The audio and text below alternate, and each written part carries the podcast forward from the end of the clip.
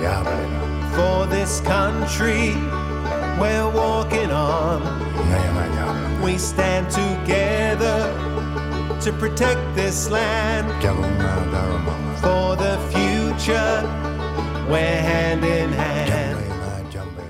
Warning. The following program may contain traces of irony, sarcasm, satire, parody, mockery, banter, caricature, and nuts. The opinions expressed are almost certainly not shared by self-appointed officious dictatorial wowsers. If you are dangerously irony deficient or allergic to mockery of the self-important and corrupt, then get a life. That's right, ladies and gentlemen. Uh, it's time for another episode of the Environmental as Anything podcast. Thanks for joining me today. I'm Sean O'Shannessy. Environmental as Anything is produced on the stolen lands of the Bundjalung Nation, and so it is with humility that uh, I express my gratitude to the Widjabul Waiable people for their hospitality and my deep regret for the terrible depredations of colonialism and capitalism. My respects to elders, past, present, and emerging, always was and always will be Aboriginal land. Got a huge show lined up for you again this week. Uh, got to start the show with some good news for forests, with the Forest Pledge being launched in federal parliament by independent member for Mackellar, Sophie Scamps. A small but significant uh, win for justice for forests through our legal system by Forest Protector Susie Russell in the Taree local court. Also, good news from the front lines of the resistance to the climate emergency as the school strike for climate returns to form again at last after the clampdown over COVID. And uh, we have reports from the those front lines uh, in Sydney, Melbourne, and Byron Bay. Big news, of course, for justice for our climate as the Australian climate case goes ahead in Naarm, Melbourne. And we have uh, Isabelle Reinecke from the Grata Fund, who is supporting the traditional owners of the Torres Straits in their case for an end to the federal government's negligence and a responsible uh, exertion of its duty of care for all Australians. And after that, uh, on international news, uh, Dr. Tamara Wood from the Kaldor Centre for International Refugee Law will be talking us through the implications of the Australian government's signing of a climate refugee treaty with our Pacific neighbour, Tuvalu. And then, as part of our ongoing commitment to trying to find positive actions for us all to be able to take to address the problems of the world we live in, we'll be speaking to none other than Violet Coco with the Coco Report from the front lines.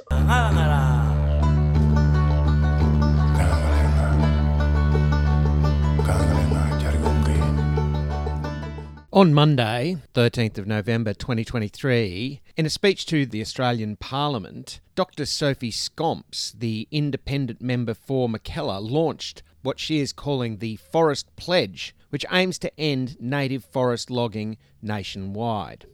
Thank you, Mr. Speaker. Today I launched the Forest Pledge. So, the Forest Pledge is a, po- a promise by signatories to do what they can to help end native logging in this country. And when I talk about native logging, I'm talking about industrial scale native logging of our public native forests. We're in the middle of an extinction crisis, an environmental crisis, and a climate crisis. Australia leads the world when it comes to mammal extinctions. We are responsible for 35% of all mammal extinctions in the modern era. We also heard with the State of the Environment report, it, it, which was released last year, it made for harrowing reading. We have 19 ecosystems on the brink of failure. And then we have the climate crisis. This year has been the hottest year on record, and we now know that being net zero by 2050 is probably not going to be near enough. We need to act, and we need to act now. In this context, continuing to log our beautiful native forests is simply madness and morally wrong. The Native Forest Logging Pledge was supported by 36 environmental and civil organisations, including WWF, the Climate Council, the Public Health Association, and Blueprint Institute. It was also supported by 29 scientists, experts, and academics. And importantly, it was supported by former uh, politicians, senior politicians such as Bob Debus, Geoff Gallop, and the others. Member's time has expired. The Guardian Australia reports that the End Native Forest Logging Pledge is being supported by a wide ranging bipartisan group of former federal and state environment ministers. It's reported that former ministers backing the pledge include Robert Hill, who served under John Howard, Peter Garrett, who served under Kevin Rudd, and the former New South Wales Labor Environment Minister Bob Debus, as well as Rod Welford and Desley Boyle, two former Queensland Environment Ministers. Geoff Gallop, former West Australian Premier, and all federal teal independents, Senator David Pocock, key independent MPs in the New South Wales Parliament, most state and federal Greens politicians, and more than 30 environment and civil society groups are also backing the pledge. In more good news for forests, North Coast Environment Council Secretary and staunch campaigner for the Save Bulga Forest movement, Susie Russell, received justice for forests through our legal system as the magistrate threw out all charges against her for being present at a peaceful protest in the Bulga Forest almost a year ago.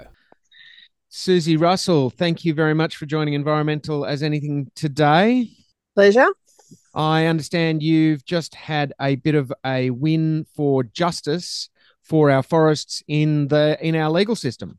That's right. I was charged in uh, January for uh, entering into a, a, closed forest when we were in the height of the Save Bulga Forest protest. I think you yourself might have been there. I was there covering and, that event. Yeah. Uh, so the, the wheels of justice grind slowly, but I had um, approached the police several times and said, look, this is a ridiculous offence. You know, I really did nothing wrong. I wasn't stopping the logging. Uh, but no, they were determined to proceed with the case against me. In one of the uh, officers' evidence, they actually said that I was identified as a um, a main voice of the anti-logging protests. So it's pretty clear to me that uh, it was really about signal, signal singling me out mm. um, to try and um, keep me out of the forest, which uh, they did initially because of the bail conditions that uh, I was given. Anyway, it's been a long process of um, various uh, pleadings and appeals, but today uh, we kind of went back to square one. I pleaded not guilty um, to the offence as it is uh, stated in the Act mm. and uh, in the forestry regulation, and um, the magistrate decided that the police had not made out a prima facie case. Uh, against me, that um, that the key elements of the offence weren't proven, and um, and uh, said I could go with no uh, no conviction, charges dropped. So I think that was uh, it was really good. Obviously for me, it was um, great for the Save Bulga Forest crew because uh, we've been gathering outside courthouses now all year uh, to support those of us who were charged during that period. And it was also good for people to see that uh, under some circumstances, um, representing yourself is a is an okay option. It's an okay thing to do, and how and how important it is to um, often to plead not guilty because sometimes we just assume um, we kind of assume the guilt, and I know I did that initially, but um, but I think today showed that um, that when it came down to it, the police didn't have the evidence. Mm. Yeah, well, it sounds like a punitive uh, arrest and charge. You know, you, have said you had no intention to be arrested. You hadn't interfered with the logging operation. Uh, you hadn't caused any uh, problems for the police. Uh, but they, they grabbed you because they'd, they'd, they'd identified you. They'd profiled you. That's right. I mean, they. Uh, I think it was a case of where um, they had been called out um, before Christmas to a couple of, of uh, protests in Bulga Forest, uh, where, where I had been present. They'd uh, tried to, um, I suppose, intimidate me from going to the police by bringing a forestry corporation map to my house to tell me that um, the the boundaries of the prohibited area had changed and I wasn't allowed to go inside that area. Mm. And then they pretty much pri- tried to tell me that by turning up to the forest, uh, you know, I was in breach. Mm. But um, but that that's not what the offence is. You know, the offence is very clear that you. It's up to the Forestry Corporation to have um, notices displayed at the boundary of the forest, and they didn't. No, well, they certainly didn't. I can attest to that but there was um there's it seems that uh, forestry are in trouble across the board. It sounds like the uh, the EPA are uh, upset with them for uh, their failure to do proper harvesting uh, planning regarding the uh, yellow-bellied gliders. Oh no sorry it's the greater gliders. the, yeah. Sorry the greater yeah, gliders I mean, in, in your area. Well not just our area up and down the coast. And i mean this this was really triggered by the discovery of a dead greater glider, uh, now a, a, nationally endangered species. Um, their population has collapsed by more than 80% in the last 20 years. So they really are on the edge. And this amazingly beautiful, furry little critter um, uses tree hollows to shelter during the day and where they obviously they raise their young and they only come out at night uh, to feed on eucalypt leaves. They're a bit like a koala in that sense. So, forestry have been told they have to protect the homes of the greater gliders. Uh, so, what they do is they walk through the forest during the day and then go, Oh, didn't see any, nothing to protect. When, oh, of course they didn't see any. They don't come out until night time. So, mm. we've been going out at night, um, as have our colleagues on the south coast and surveying and finding that there are some forests, Bulga is one, Tallaganda is another, that are strongholds for the greater glider and absolutely crucial that these forests get protected into the future. Uh, and um, but of course, when forestry went to look, they didn't find any gliders. They didn't find any of their den trees and uh, so they think they can just go ahead and log. Well, fortunately, EPA seem to have finally called an end to that particular farce mm. and are now saying that uh, forestry need to identify the glider den trees. If there are greater gliders present, they need to know which trees they're using. Now, it's still not good enough because uh, gliders are smart and they don't use the same hollow every night because if they did, uh, the owl would be sitting outside the door waiting. Mm. Uh, so they move around. They go from one hollow to the next, and they use up to 20 um, tree hollows. So uh, just because forestry identifies one tree hollow doesn't mean that that's the only tree that the glider uses. So the crazy thing is that it's now more than 20 years since the loss of hollow bearing trees, that is, trees that are old enough to have hollows that are big enough for gliders. Um, the loss of those trees has been recognised uh, scientifically by the New South Wales Scientific Committee as what's called a, a key threatening process. That is, that this is something that is threatening the future of our unique fauna, not just gliders, but all the animals that depend on tree hollows. And I think in northeast New South Wales, it's something like 174 species of animals use mm. tree hollows. I mean, there are reptiles, bats, there are even some frogs, so many birds, uh, and of course, uh, the gliders and possums and phascogales and all sorts of creatures use tree hollows. Um, and so I mean, trees with hollows should just be off limits. That's that's the end. That should have happened twenty years ago.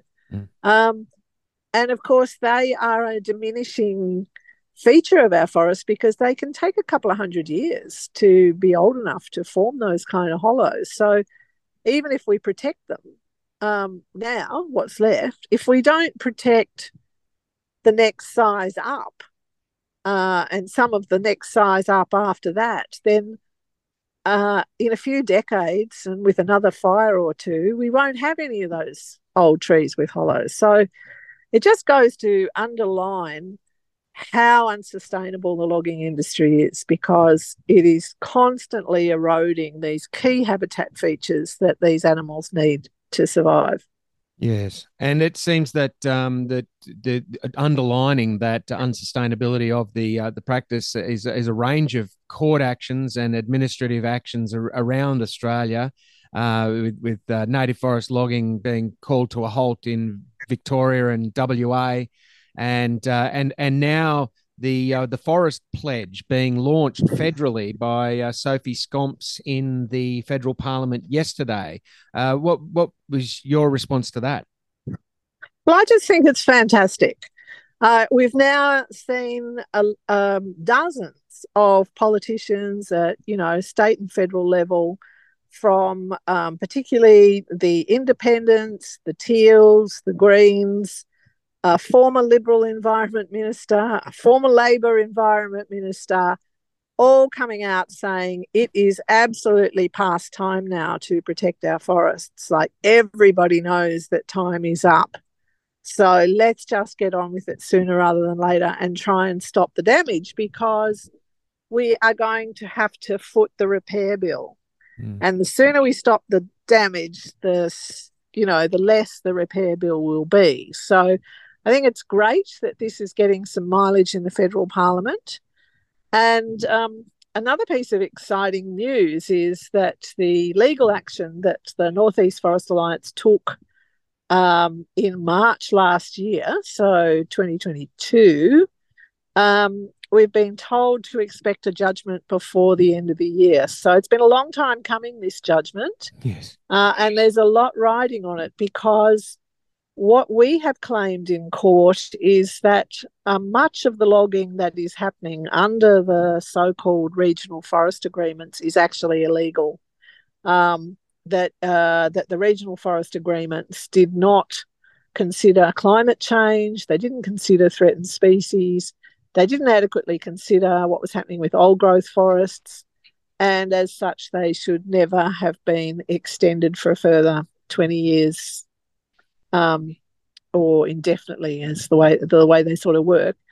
Um, so, I mean, that will obviously, if the court finds against us, we will be bitterly disappointed, and uh, you know we'll have to look at our options for appeal, which will um, be expensive, and meanwhile the forests will fall. But if we win, uh, and I am a bit optimistic because I just can't understand how anyone could mm. think that uh, you know, logging indefinitely without considering things like threatened species and climate change uh, could possibly be valid. Um, if we win, then that puts on notice uh, logging, certainly right across northeast New South Wales, but um, the other regions uh, in southern New South Wales would be in a similar situation. Um, and that provides an opportunity for both the state and the federal governments to say, okay, time's up. Uh, rather than go to court and have an appeal and etc. etc. we're we're going to actually accept that this is the you know this is the new uh, the new reality, and we will, uh, and that those governments will then start to take action to see our native forest protected. Long overdue. It sounds like uh, that could be our potential end game. The stars may be lining up for our forests at last. Well, I certainly hope so. I certainly hope so. What do you think it will take for that to push that across the line at this point? What should you were you calling for people to do to to make that uh, reality? Well, obviously, first, uh, I, I, mean, the legal um, uh, legal things need to line up. But pe- we people need to keep. Um, we need to get out there into the forest where you can. Uh, join up with a local group that is looking for uh, koalas or going out in the night and uh, looking for greater gliders. There's lots of citizen science happening now, um, you know, to try and find where these animals are and, and to argue for their habitat. So people can get involved. If you can't do that, write to the Premier. I mean, he's on record now as saying, well, if we had a carbon market, we could stop the logging. Well, I think we need to say carbon market or no carbon market. The logging is wrong and has to stop. And he needs to feel and to know that there is support for that position. So, um, those letters to him, to Penny Sharp, the Environment Minister, Tara Moriarty, the, the State Forestry Minister, to the Prime Minister, to the Federal uh, Environment Minister, Tanya Plibersek, and um, Murray Watt, the Federal Forestry Minister. They don't go astray. They're just all what those letters do is show that people care enough to actually take the time to write a letter. Mm. And they build up. If enough people do it, they get the message. So uh, that they're certainly things that people could do. Raise money, donate money. I mean, we certainly need money for uh, our legal bills. Um, if we if we win and we have to take a series of court actions to try and enforce the court ruling, it will be expensive. Um, so yeah, if, if if you want to do a fundraiser, um, get in touch and. Uh, I mean, I think I think they're the key things. Just keep everyone just does their bit. Share the posts on social media. You know, do the tweets. Whatever whatever you think you can do, it every every little bit helps. All right. Well, I'm sure that uh, everybody listening will be uh, be doing everything that they can to uh, to to get onto all of those uh, those actions. And uh, Susie, thank you for your decades of tireless work and uh, for facing down the uh, the legal system and and, and getting a, a, small a small win for the forest today. Yep, thank you, Sean. Uh, I certainly hope I don't have to do it again in a hurry, but if I need to to um, to stop the the madness and the destruction, then I will. That was North Coast Environment Council Secretary Susie Russell on some much needed good news for forests in our parliament and in our legal system. Stay tuned to Environmental as Anything, we've got plenty more to come.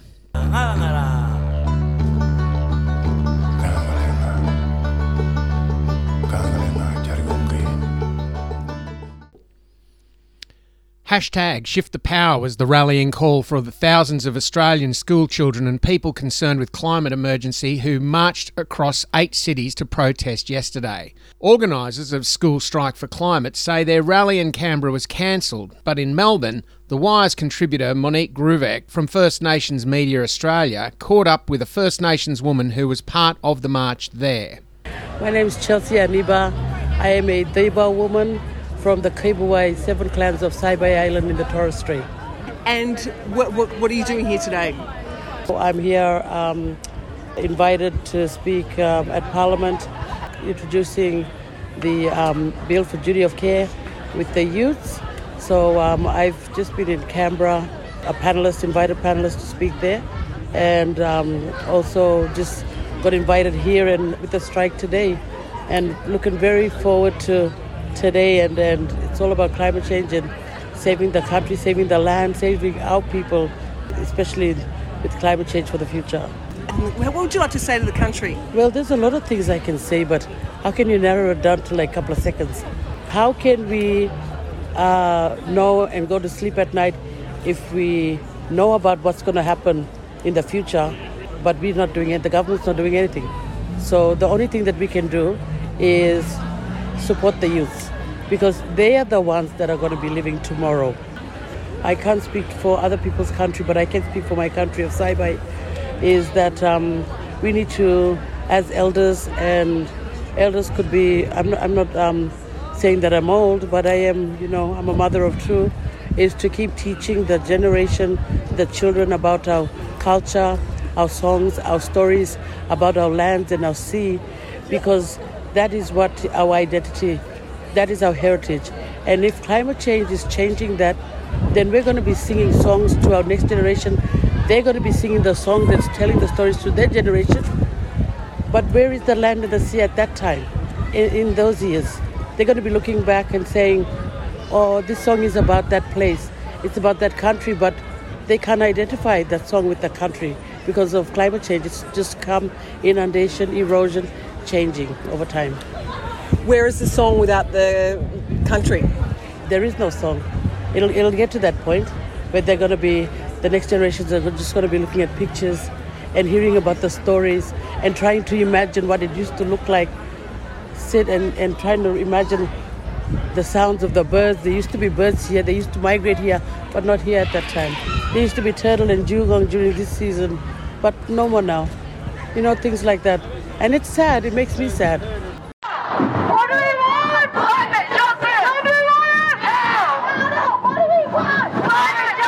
You're listening to the School Strike for Climate rally in March from Belmore Park to Tanya Plibersek's office in Sydney yesterday. The students and their supporters across Australia are demanding for the government to shift the power away from fossil fuels and end all approvals and subsidies of new fossil fuel projects. Hello, I am a student from Pymble Ladies College and I'm here today to show everyone to care about the climate change because it's everyone's problem and we all have to do something about it. My name's Ethan. I'm a proud graduate activist and a school striker. Um, I was organising a school strike for four years, but now that I'm a graduate striker, I'm here supporting the students. Um, I really believe in First Nations justice uh, to be achieved to then achieve climate justice. I think they're both interlinked. Our movement has a rich history and genesis in uh, First Nations liberation. So I'm out here today uh, letting everyone know that First Nations justice is at the center. Uh, we need First Nations led solutions to the climate crisis, and it's good to see all the students out here uh, here and with their solidarity and their you know fight for the climate. So yeah, it's good to see them. Hi, I'm Meredith Williams. I live in Western Sydney and I'm a minister in the Uniting Church. I'm also a member of ARRCC, the Australian Religious Response to Climate Change. And as part of both organisations, uh, I'm committed to supporting young people in any action towards stronger, uh, stronger targets, stronger movement uh, for, for addressing the climate crisis and global warming. I feel very deeply, strongly about this as a Christian, and I think that we need to do a lot more in this country to combat climate change, to uh, pick up our own game, and to leave a better legacy for younger people, uh, people who are struggling, people who are vulnerable, our Pacific Island nations, and all those on the front line of climate change.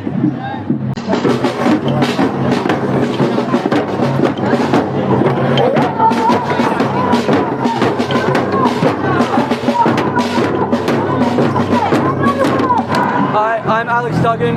I'm a high school student from Marist College North Shore, I'm here today striking for climate action. There are currently 118 new coal and gas projects on the books set to be completed. Whether it's the Pilliga gas project done by Santos that will poison Aboriginal water supplies, whether it's countless other coal and oil and gas projects that will continue to make our planet worse that are currently here in Australia. The Labor and Liberal governments have made the situation climate worse. Labor got elected on the platform of ending the climate wars. Well, they've ended it, and they've ended it on the side of the fossil fuel people. They've continued to approve new projects, all under the cover of pretending to do things with fake carbon credits that do not work to address the root causes of climate change. So I'm here today to put pressure on them to stop climate change and to stop exports and new coal and gas projects. Hi, my name's Alexa and I'm here joining the Sydney School Strike for Climate because I'm terrified about my future and I'm sick and tired of our government not doing enough. This is just the beginning for young people all across the country and weekend in Newcastle we're going to be blockading the world's largest coal port for 30 hours. We're going to be stopping half a million tonnes of coal from moving through the Newcastle coal port and it's going to be a massive weekend that is set to be the largest direct action for climate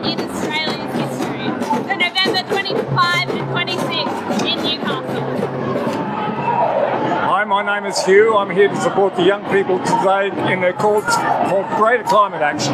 2023 is shaping up to be the hottest year humans have ever experienced on this planet, and things are going to get worse from here unless we start to take decisive action. I'm also going to be attending the People's Blockade in Newcastle next week.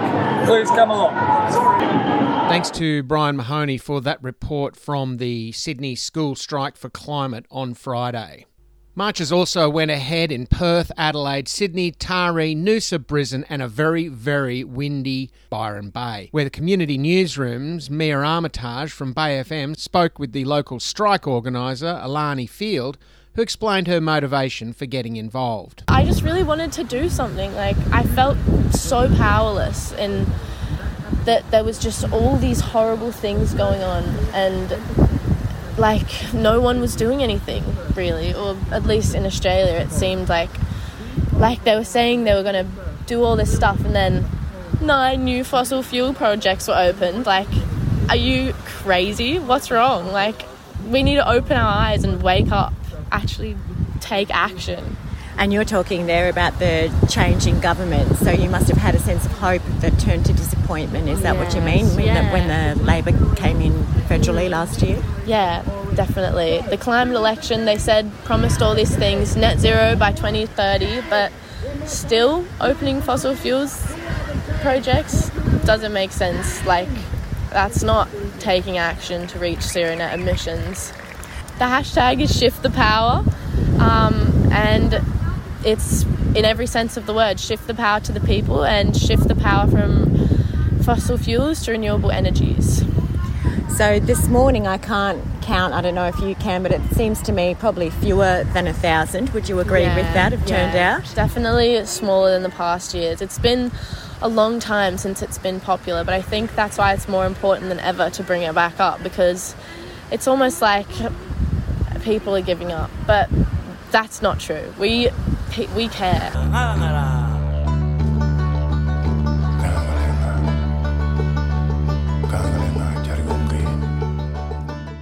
My name is Uncle Pabai.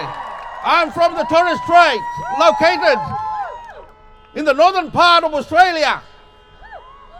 I'm standing here to challenge the government and our communities that are sinking it's betterment for the livelihood of our young generation to come. Because we are the people of our own rights against the climate cases, justice. That's what we need. I'm very strongly standing here to the Australian, to the world, to the Pacific brothers and sisters, to be with us to fighting this climate change action against the justice to the government.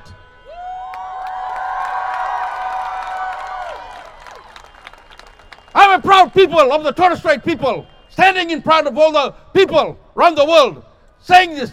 Let's do this together. Thank you very much. That was Uncle Pabai, one of the plaintiffs in the Australian climate case, addressing the school strike for climate in Naarm, Melbourne on Friday. Last week, hearings for the landmark Australian climate case resumed at the Australian Federal Court in Naarm, Melbourne. The court is hearing from leading climate science experts on the impacts of climate change and sea level rise experienced in the Torres Strait. The court must also address Australia's contribution to global greenhouse gas emissions. Plaintiffs, Uncle Pabai and Uncle Paul, traditional owners from the Torres Strait Islands, have made the journey to Melbourne to hear more about the science behind the climate harms experienced by their communities.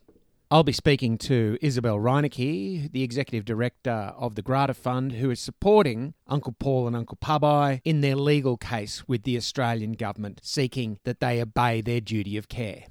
Isabelle, thank you for joining Environmental as Anything today. Thank you so much for having me. You're working hard on the uh, the Australian climate case. So, what is that legal fight briefly? What's what what are they fighting for and against?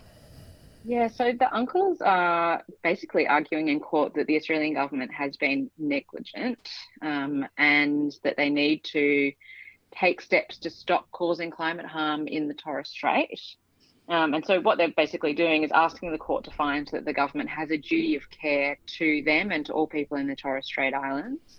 Um, and they need to take steps to reduce climate harms. And what that really means is reduce emissions in line with the best available science and commit to adaptation measures in the Torres Strait that will actually give people a good lasting quality of life in the Torres Strait as climate impacts worsen up there. Hmm. And and it seems that this duty of care argument is uh, one which has been uh, been being used a fair bit around Australia. I think uh, David Pocock, uh, Independent Senator Pocock is helping sponsor a uh, a bill on the duty of care. Uh, that the that there are, there have been former legal cases where the the where, where young people going and, and demanding that duty of care be applied to them and uh, to, to, to have, having been successful and then being uh, turned overturned on appeal. And there's also a strong international precedent now for this kind of case. Can you talk us through about that legal context? Yeah, absolutely. So uh, the, the basic idea is following the very successful and really probably most ever, ever successful global climate litigation case in the world, which was in the Netherlands, which the court there found that the Dutch government had a duty of care to its citizens and had to reduce emissions in line with the science. That was back in 2015, and they won several times on appeal as well.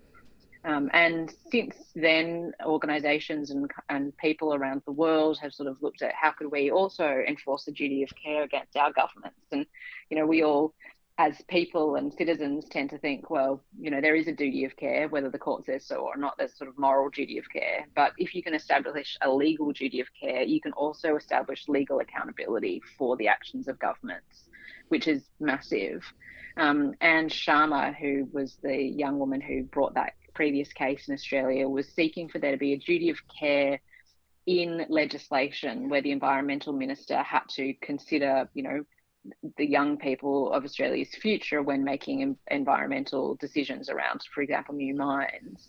Um, and she won at first instance, but yes, lost on appeal, um, and is now fighting in Parliament because really the court said to her in that case, look, you know, we agree with you, but this is a job for Parliament. And so she's gone to Parliament and is working with Dave Pocock, and she's also working with um, Chelsea from Uncle Paul's Island, Saibai, who's kind of really representing Torres Strait young people as part of that process as well, and saying to the federal government, look, you need to consider young people when you're making environmental decisions under the environmental legislation that we have. Um, and that's a really important next step for Australia. This case is slightly different though, because it's going back to the idea that was in the Dutch case and really saying the Australian government as a whole is being negligent, and the only way that they can stop being negligent is by stop causing by stopping causing climate change harm, which is reducing emissions really by net zero by about 2035. So in, in about 10 years, we really need to be at net zero emissions to prevent the most um, horrific impacts of climate change in the Torres Strait.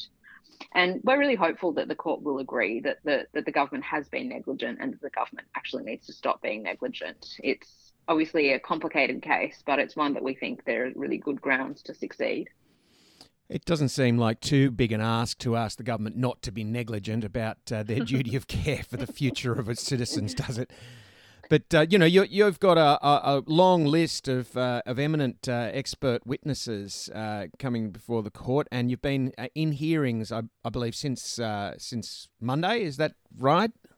Monday last week, so right. it's two weeks yeah. for hearing so far. It'll run right up, I think, to the 27th of November is where it's looking at at the moment. Um, and that's right, we've been hearing from people like Professor David Karoly, who's a world leader in atmospheric climate science, former chief scientist of CSIRO. We've been hearing people like Professor Linda Selvey, health expert, Terry Hughes, a marine biology expert, John Church, sea level rise expert, and then Professor Malte Meinshausen, who's a particularly interesting expert in that he talks about Australia's contribution to global carbon dioxide and greenhouse gas emissions, mm. and really our significant contribution in the global context. Um, there are others as well, um, and it's been really interesting. I think you know the thing that's been quite notable and the trend that I've noticed over the last couple of weeks of the government's approach in court has been, to be honest, kind of concerning. If you compare it to the previous government, their approach to climate change litigation has, for the last kind of few years of its term at least, been to acknowledge the climate science and concede that in court. Um, and, and try and win on other kind of legal grounds. Whereas this government, despite holding itself out as sort of ending the climate wars, is really its counsel are attempting to undermine the climate science Really? Um, and it's not going very well for them, though. I mean, it's at one point Professor Hughes responded to to the counsel for for the government that this is high school level science that he was talking about. Um, which was sort of a satisfying thing to listen to, you know, when you have a government trying to undermine a science that we all know is is well established, to have an expert really explain to them why they were out of line. Um, and really, that'll continue for the next couple of weeks. This detail on climate impacts, Australia's contribution and role in those impacts, and as Professor David Karoly told the court, the fact that Australia is a significant contributor to global efforts to keep global warming to as close to 1.5 degrees as possible to really avert the destruction of Torres Strait Islander communities. Yes. So um, uh, that sounds like you know a fascinating process. We'd have to keep abreast of. But uh, you say the tide is turning. You say that uh, as as more courts are asked to hear these cases, we're seeing the beginnings of a wave wave of legal decisions. Uh, are you feeling hopeful? Yeah, look, I am, and I think it's a matter of time when it comes to climate change and accountability the courts are really well positioned to get to the truth about Australia's climate action because they're designed to focus on facts and not political spin. Um, but also, the science on climate change is just so well established that there's nowhere really left for the government to hide. I think over time, courts are going to catch up with the detail of the facts of climate science and it ultimately will lead to a conclusion that it's untenable for there not to be accountability for the harm that's being caused. Mm. So I'm hopeful that that accountability will come in this case. Um, but if it doesn't, it really is a matter of time till till regulation and, and the law uh, catches up with governments. Mm. Because it is actually uh, like a fundamental tenet of democracy, isn't it? This separation of powers and the and the and the, the responsibility of the judiciary to uh, to interpret the law in line with community standards and current circumstances. So so this is actually like these kinds of court actions are, are kind of an essential element of uh, of bringing democracy up to date and keeping and keeping the government in check, aren't they? Yeah, I mean that's why we have courts in the first place. We don't have courts in the first place to settle divorces and to send people to jail. We have courts in the first place to be able to hold, enable us as, as citizens of Australia to hold our government accountable. That's why they're in the constitution to start with, and that's just fundamentally part of their their role. But you know, the thing that they really have to look at are the kind of key legal principles. So things like we have this principle in our society that you cannot be negligent to somebody and mm. cause harm and that go unremedied. Um, and we also have facts in the, in the case of climate science, really egregious and clear facts that the Australian government is causing significant harm. Um, and so really it's for the court to decide, okay, has this has the climate facts gotten to the point that they really start to breach the legal principles that we have all kind of come to depend on. Um, and that's why I say I think you know it's a, it's a matter of time for climate accountability to come for major polluters like Australia um, through through the court system. You know, we we change hearts and minds, and we bring people along the journey to understand climate impacts and how it's affecting their lives. But at the end of the day, you know, we really need to use the legal system that you know invisibly dictates much of our lives um, to make sure that it is also holding holding the powerful accountable. Mm. Well, yes, uh, that's that sounds uh, like a, a, good a good process to be uh, to be engaged with. How, how can the, the, the, community in general? What what would you be asking for listeners to do in order to engage uh, with this case and uh, and others like it? Um, look, really, it's about standing in solidarity with the uncles and their communities. You can check out their story at the AustralianClimateCase.org.au, um, follow along their journey on social media, on Instagram and Facebook. Um, and what you can also do is actually share your story of climate impact. So if you've noticed, as I know many of the many of the listeners to this program will have climate impacts in their own backyards, you can actually share that story online with the uncles. And what will then be done is the uncles will present that information to the government um, outside of court to say, look, this isn't even just about the Torres Strait. This is happening to people all over the country. Um, and you really need to start listening to us. So, mm. you know, if you want to stand in solidarity with the uncles, that's that's the way to go about it. Mm. Well, fantastic. I'm sure that listeners will do that. We, of course, will share uh, and have shared uh, the, the posts uh, on this case uh, to the Environmental as Anything Facebook page, and will continue to do so. Um, we actually, on on a slightly uh, uh, tangential but related point, uh, I wanted to uh, ask you if you had any uh, thoughts on the uh, the recent announcement by Anthony Albanese at the Pacific Islands Forum about the Tuvalu immigration agreement that they've struck for climate, well, essentially climate refugees. To be honest with you, I really feel that this is more greenwashing from the Albanese government. It's pretty unfortunate. We we see the government say one thing and do another. I just think it's deeply ironic that the government would offer, you know, safe haven to Tuvaluans who are losing their homelands because of Australian government actions, and at the same time they are fighting their own citizens in court who are facing the exact same future. You know, people in the Torres Strait are facing becoming Australia's some of Australia's first climate refugees. Um, that's a terrible thing, and and for the government to kind of I think, really act as if it's it's being this very generous, gracious um, country by letting Tuvaluans live here, while at the same time actually directly causing the harm that they're fleeing from. I think is is pretty terrible. Mm-hmm. Well, Isabelle, I know we, we said uh, we'd only have 10 minutes and we've gone over time, so um, I think we've covered the, the issues at, at, at stake. I really appreciate you, uh, you, you the work you're doing and uh, for you Thanks. coming and joining us here on Environmental as Anything to share it with, uh, with the rest of our listeners. Thanks so much for having me. That was Isabelle Reinecke, the Executive Director of the Grata Fund, who is providing legal support to the Torres Strait Islander traditional owners who are taking the Australian government to court in what is being called the Australian climate case and demanding that they end their negligence and start obeying their duty of care regarding the climate emergency. Thanks for tuning in to Environmental as Anything. Straight because our islands are sinking. So we're here to pass our message to the world and to the government. I know we stand in solidarity with everyone. So we need to pass our voice so government can listen. So that I'm saying, what are we here for?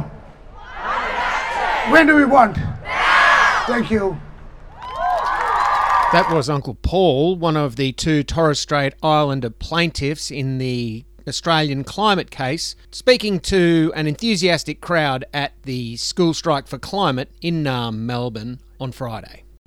Thanks for tuning in to Environmental as Anything.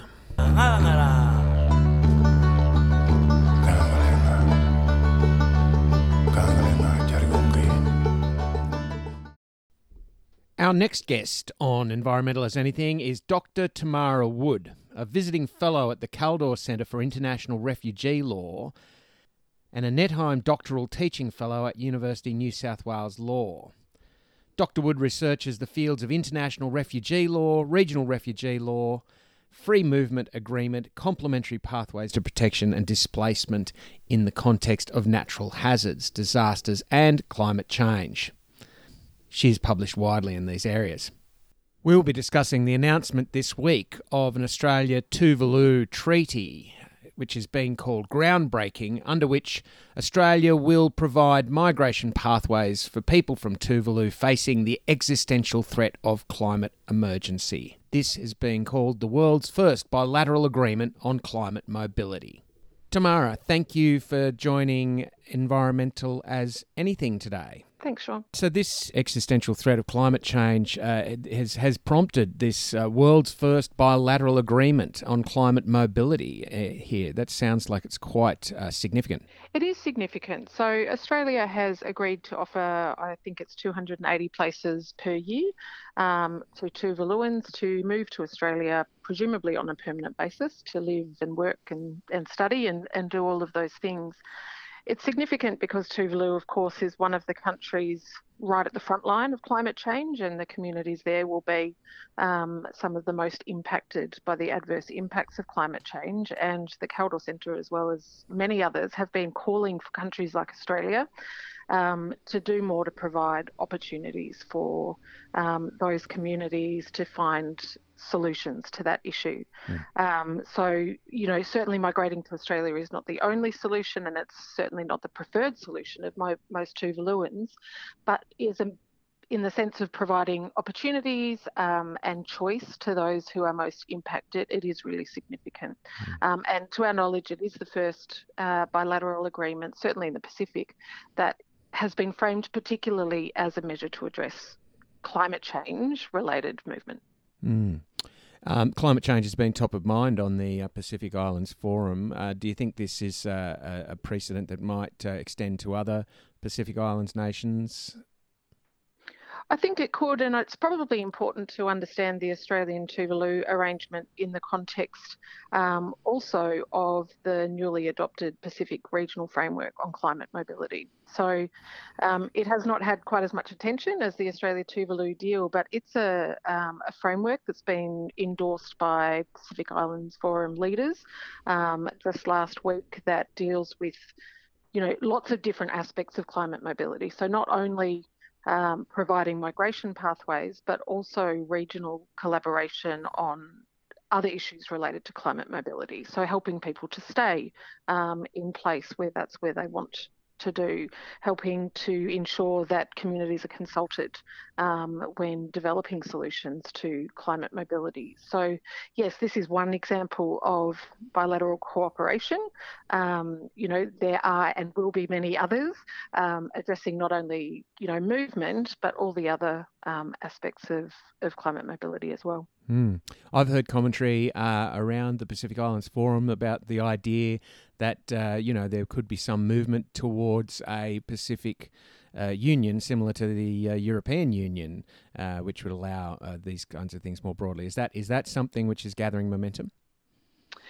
Look, I think it's one of those issues where all opportunities are being explored. You know, there's no one size fits all solution to this problem, and that's for lots of different reasons. You know, the impacts of climate change will be felt differently by different communities and different countries. Um, the the wishes and desires of different communities, individuals, families will be different as well. So, you know, exploring how free movement agreements can be developed and and improved or implemented in a way that is particularly relevant as climate change impacts are increasingly felt is certainly one option. But again, it's it's the you know the priority of most Pacific Islanders is to stay in place, and what we mm. wouldn't want to see is solutions um, for that facilitate movement, overtake or subsume some of the um, bigger priorities for Pacific Islanders, which is you know mitigation of greenhouse gases and support to stay in their homes. Yes, so that seems to me to reflect on. I mean, like I know we spoke off air, and you said you're not expert enough to discuss in detail the uh, Australian climate case, which is before the courts. But uh, clearly, that is the case in which uh, the, the uh, Torres Strait Islanders are calling for the Australian government to you know, uh, uh, honour its duty of care to prevent the climate emergency from getting worse. Is uh, is that uh, likely to be? Is it, you know is that likely to be something that the Australian government's going to uh, to to take serious more seriously now after this Pacific Islands Forum and this Tuvalu decision? Look, let's hope so. Certainly, um, you know, many Pacific Island civil society groups have been quite vocal in um, calling on the Australian government not to just provide what might be a band aid solution in terms of migration pathways, but to take more seriously efforts um, to mitigate climate change impacts in the first place. Um, and, you know, Pacific Islanders are, you know, wonderfully skilled at protecting and defending um, their their culture and their heritage. And so I think, you know, if Australia is to be a good Pacific neighbour, it will take just as seriously those obligations as it does its obligations to to help people who are already impacted or are impacted in the future. Yes, it is the case that some people will um, choose to move or will be compelled to move as a result of climate change. But there's a lot more to be done about that than simply providing, you know, visas for some of those people to come to Australia. Mm. Um, and in that context, um, the Kaldor Centre is today, in fact, releasing um, a set of 13 key principles on climate mobility that can be used to guide governments and other stakeholders, so affected communities, civil society groups, um, and so on, in thinking broadly about how to come at this issue. So those principles very holistic, very comprehensive. There are 13 principles in total.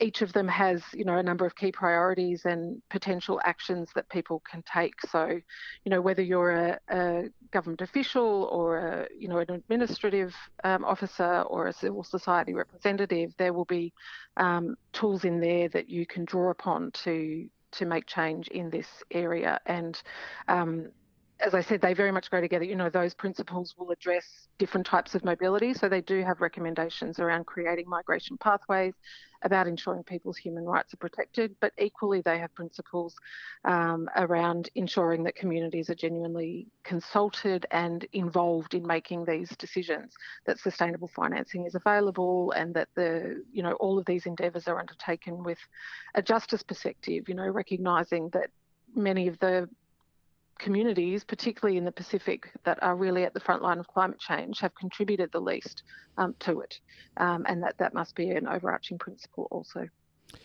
Well, thank you for that, and uh, you know we look forward to seeing the uh, the release of that uh, principles on climate mobility framework. And thank you for your time today. We really appreciate you uh, talking to Environmental as Anything. It's a pleasure. Thanks, Sean. That was Dr. Tamara Wood a researcher in the fields of international refugee law in the context of displacement due to natural hazards such as climate change, discussing Australia's offer of climate migration to Tuvalu residents as a potentially groundbreaking lifeline across the Pacific.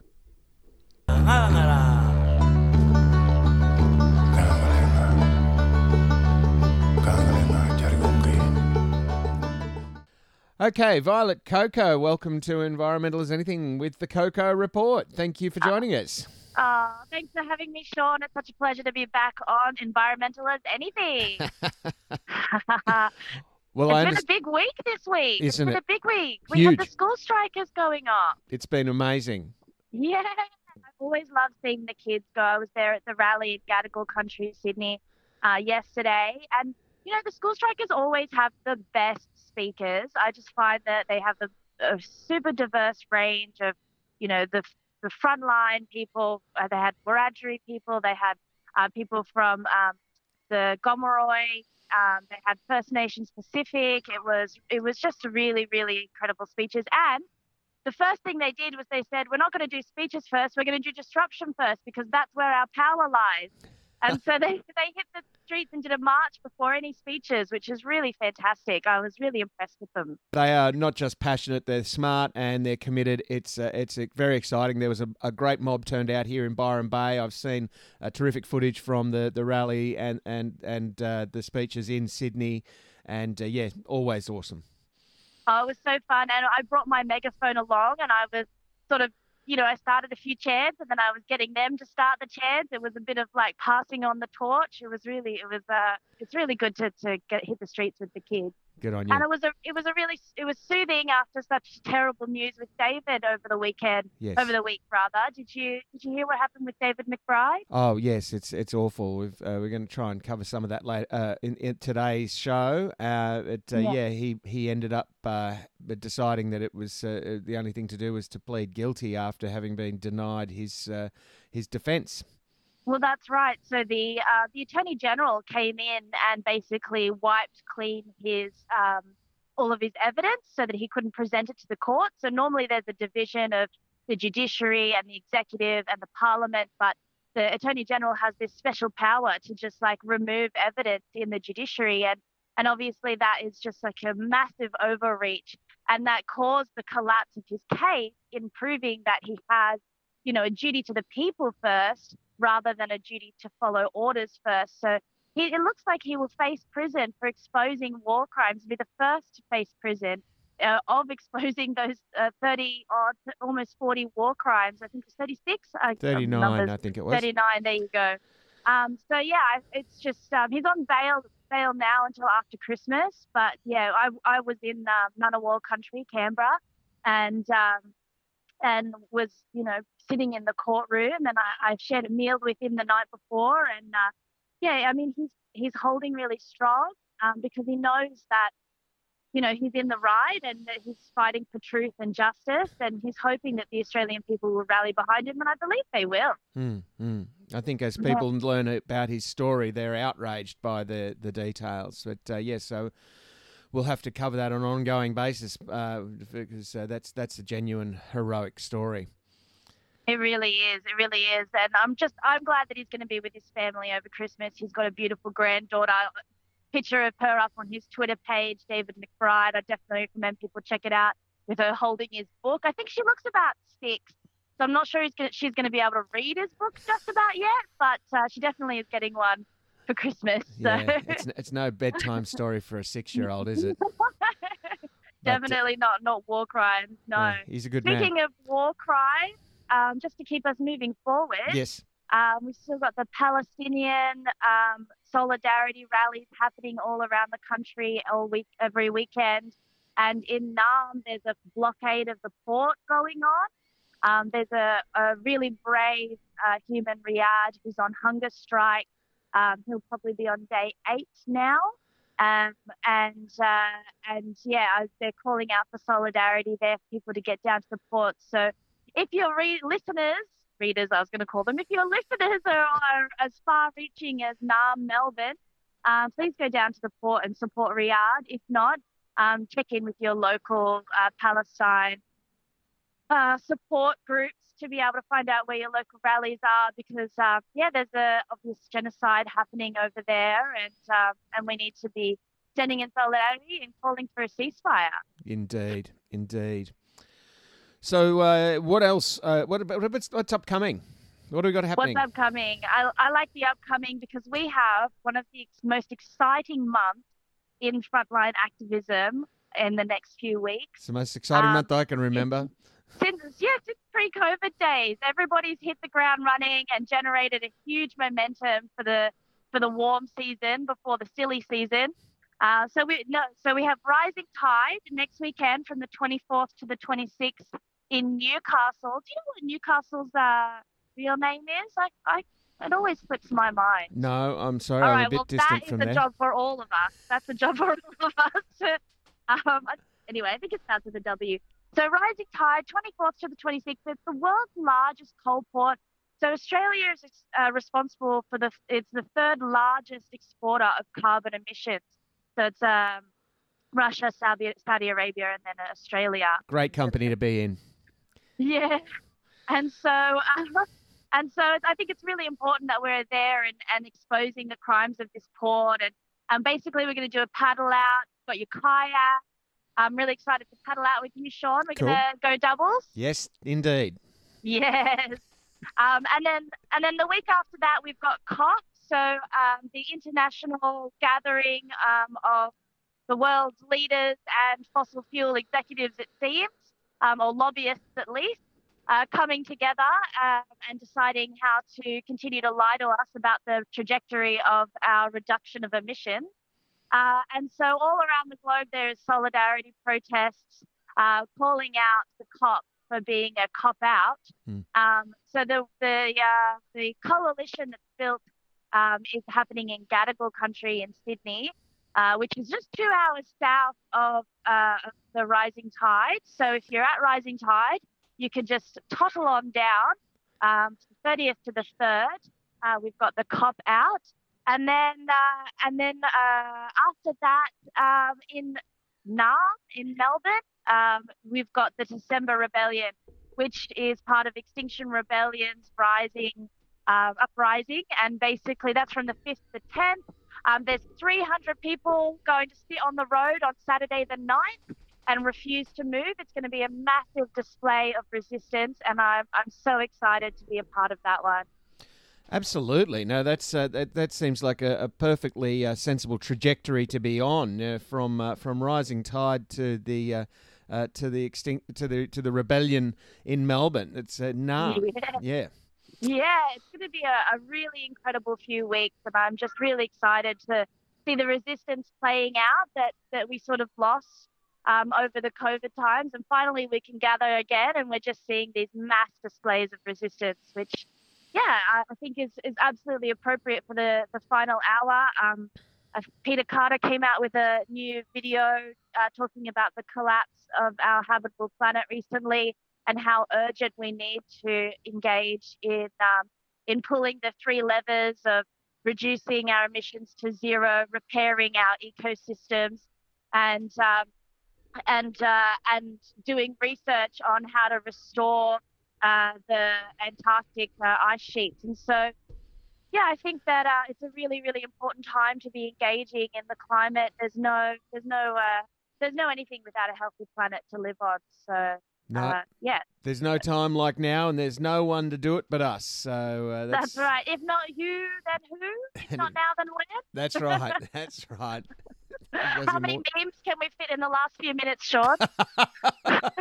We'll have a meme off. Maybe we should have a meme off another day. I'm, it's early in the morning. We are pre-recording this at, at, at Sparrow's Fart. Uh, yeah, I'm about to get on a train. That's why I'm coming up to Lismore for the weekend. Yay! All right. yeah. Back home again, briefly.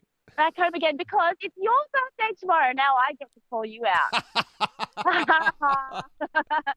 so um, I'm coming up and I'm really looking forward to celebrating your birthday. And I really appreciate the chance to come on and talk to Environmental as anything about what's happening on the front line.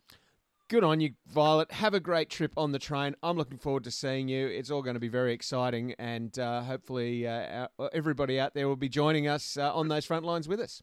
Yes, I think they will after this report. How could they not? Travel safe. Thank you. Thanks, Sean. Bye. ならなら。